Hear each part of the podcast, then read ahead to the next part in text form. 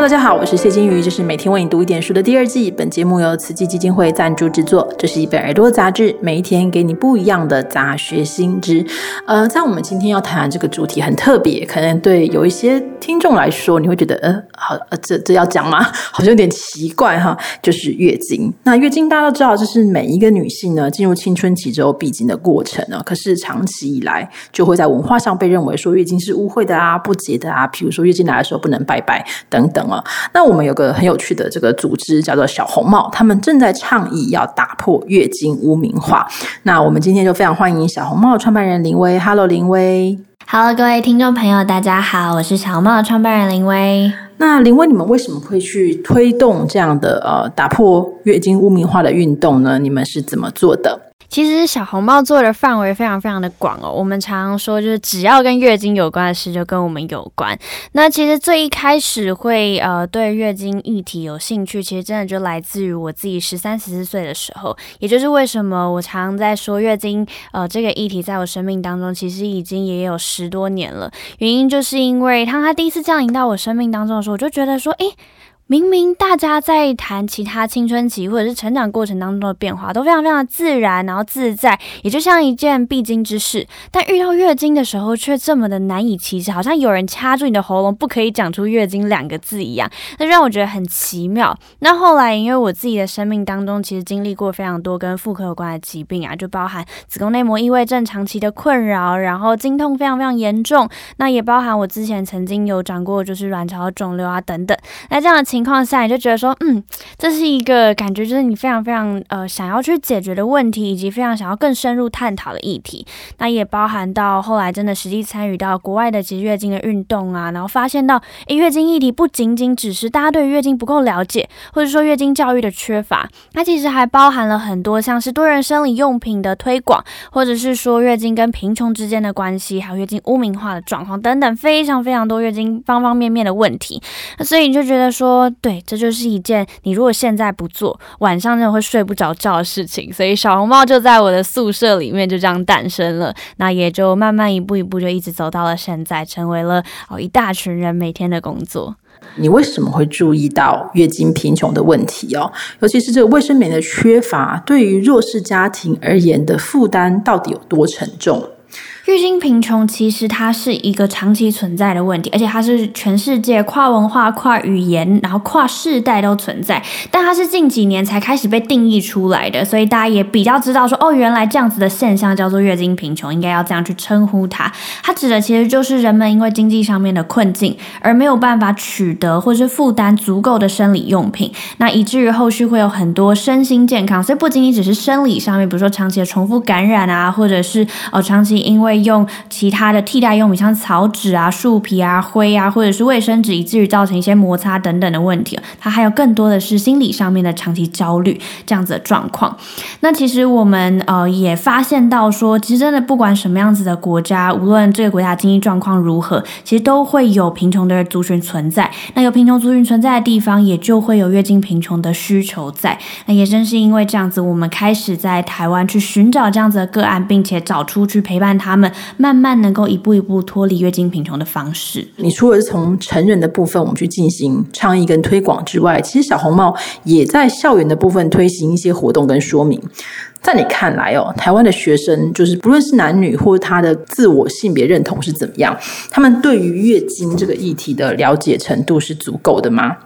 其实我觉得这个足够蛮难去定义的，但是如果我们看到呃有相关的研究，会发现到说，其实有学者去调查过，说，诶，国小的女同学对于月经的知识的呃回答，可以回答正确的程度大概到哪边？那他们就发现到，其实最基本的知识大概就百分之四十五的女同学可以回答得出来。那其实这跟我们在教育现场观察到的情况是差不多的，甚至其实呃我们有的时候在教育现场看到更多的事情是，当我们自己跟月经相处了三十。到四十年，很多的妈妈啊、阿妈啊，或是阿姨们，他们其实都会跟我们说：哇，经过你们的课程之后，我们才发现到，虽然我每个月都会看到月经，但原来我跟他这么不熟。他其实真的可能从来没有好好的去看过自己的身体，或是没有好好的认识说：哦，原来月经是这样子来的，为什么会有月经？然后他其实不只是每个月我们看到血的那几天，而是我们从青春期出经来潮，一直到更年期当中的每一天。所以其实我们的，比如说荷尔蒙的变化啊，那些都是可以慢慢去跟着生活去连接起来的。那甚至是他很多人就会发现说，哦，他可能从小到大使用的生理用品，就是妈妈用什么他就用什么，所以他其实从来没有去想过说，哦，我还有更多的选择。原来我也可以去找到我更喜欢、更适合，甚至用起来更舒适的不同的生理用品组合。那这些东西都是目前在我们教育现场比较缺乏的，那也是我们希望能够一步一步去改变的地方。推广的过程当中，就是有没有什么是让你们特别印象深刻的例子呢？我觉得其实成人跟青少年在我们现在面对的状况，其实他们的理解程度是差不多的。就是我说对于月经的了解程度，那当然你说呃一些比如说中年啊，或者是可能到了轻熟的这个阶段，他们会对于月经的了解多半是来自于自己的生活经验，所以当然一定还是会比说呃国中啊或是国小刚开始面对月经的人来讲，呃有更多一点点的认识，但是会发现到说。A 其实在于呃国小国中啊，他们其实我们我们推广的月经教育课程是不分性别的，所以我们我们都说我们最喜欢的故事以及我们呃最暖心的经验，很多其实是来自于班上的生理男性哦。那因为呢，比如说就有一个国小的男同学是让我非常非常印象深刻的，就是有一次我们就走进去要上课，然后我们就带着很多很多的生理用品啊，走进去的时候，那小男生看到我们生理用品，这个国小男同学，我们姑且叫小翔，他就看着我手上的生理用品，他非常非常惊恐，看着我说：“你不要过来，你真的不要碰我，你真的真的不要碰我。”然后就非常两只眼睛瞪得很大，这样。那我们后来想说，哎，其实也不用去逼迫他或什么的。那对我们来讲，我们从来不去拒绝孩子的任何情绪，因为我们觉得那都是他们去表达自己的一种方式。所以我们就让他在班上他觉得最舒服的位置坐下来，他就坐到最后面啊，非常离我们最远最远的地方。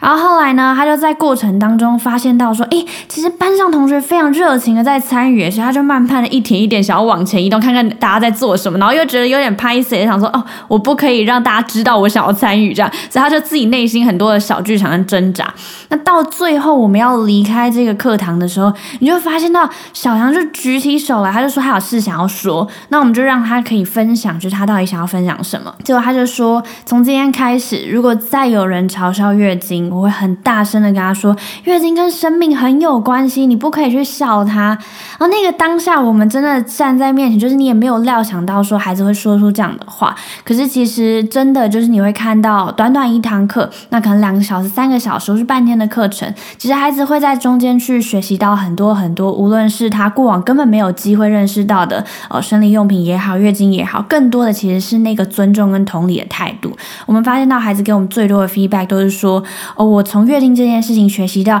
原来我可以去问问身边的同学，他需需要我。或是希望我怎么协助他陪伴他，然后我觉得那个同理友善的态度是我们在每一个月经教育课程里面最大的收获，跟我们最希望能够传达的事情。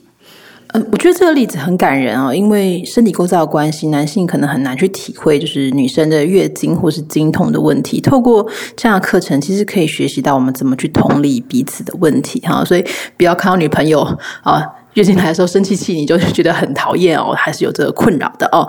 我觉得我们常常在谈说，呃，我们好多好多的教育，包含在学同理这件事情，其实就是在怎么样子去设身处地的去理解一个差异，或者是理解跟我们不一样的人，我们可以怎么样去对待他们，跟跟他们相处。那其实我们都会忘记了说，月经就是一个我们天生下来一定会面临的差异，百分之五十的人就是一定会经历，百分之五十的人就是没有办法自己经历，它就是一个天生的差异。那这么好的学习机会，我们却一直忘记了，那其实是一件很可惜。的事情是透过月经，我们其实真的可以去谈的事情是，除了月经以外，更多更多的这样子的一个态度，跟去认识自己的身体，然后喜欢自己身体的这样子一个领域。那小红帽之前其实参与过慈济主办的“放大视野，想象未来的”计划，我们在节目中其实也介绍过这个计划，能不能跟我们分享一下你参加这个计划的心得呢？其实会认识到放大视野，是因为我们非常多的好朋友，呃，很重要的我们的伙伴的组织们，其实都刚好也有参加过放大视野啊，就是学长姐们，那他们都非常非常的大力推荐，就是说经历了放大视野，你在迷茫的方向中就会找出一盏灯，就是它是像一个明灯一样在前面会指引你啊。那所以当时我们就想说，哎，希望也能够参与这个计划，一来是最直接的，它有呃一一笔资金的协助，那可以去让你启动一。个你可能已经好不容易铺成了许久，但就差一笔起步金这样子的计划。那二来是它其实有非常完整的陪伴资源，所以会有无论是导师啊，然后或者是夜师，真的是每个月每个月就是非常长时间的在旁边陪着我们去。跟我们一起解决问题，然后如果我们需要一些什么样子的协助，他们也会想尽办法的来找到这些协助。所以呃，当时也就想说，那我们就拿我们真的是最希望能够呃启动，可是一直少了一些东西，就差临门一脚的小红盒的计划，然后去参与慈济的放大视野。那也很开心的入选，然后在今年整年过程当中，即便遇到疫情，其实我们都还是呃在放大视野的陪伴之下，就是非常顺利的完成，甚至达到。比之前预期更好、更好的成效。那刚才其实有提到小红盒计划，这个计划内容大概是什么？小红盒其实就是我们酝酿许久的十八岁以下青少年月经贫穷的陪伴哦。那它包含了物资，包含了教育，包含了长期的追踪照护。然后这个物资甚至是个人化的物资，就是让无论是什么样子背景跟状态的孩子，我们都希望他知道，今天即便你是贫穷的孩子，你身旁的同学有可以选择他们最喜欢生理用品的权利，你也一定要有。所以在这样的情况下，呃，我们让他。去学习认识所有不同生理用品的种类，然后去找到他最适合，并且一步一步陪伴他学习怎么使用，跟认识呃自己不同的生理状态。在未来，小红帽还有什么样的计划呢？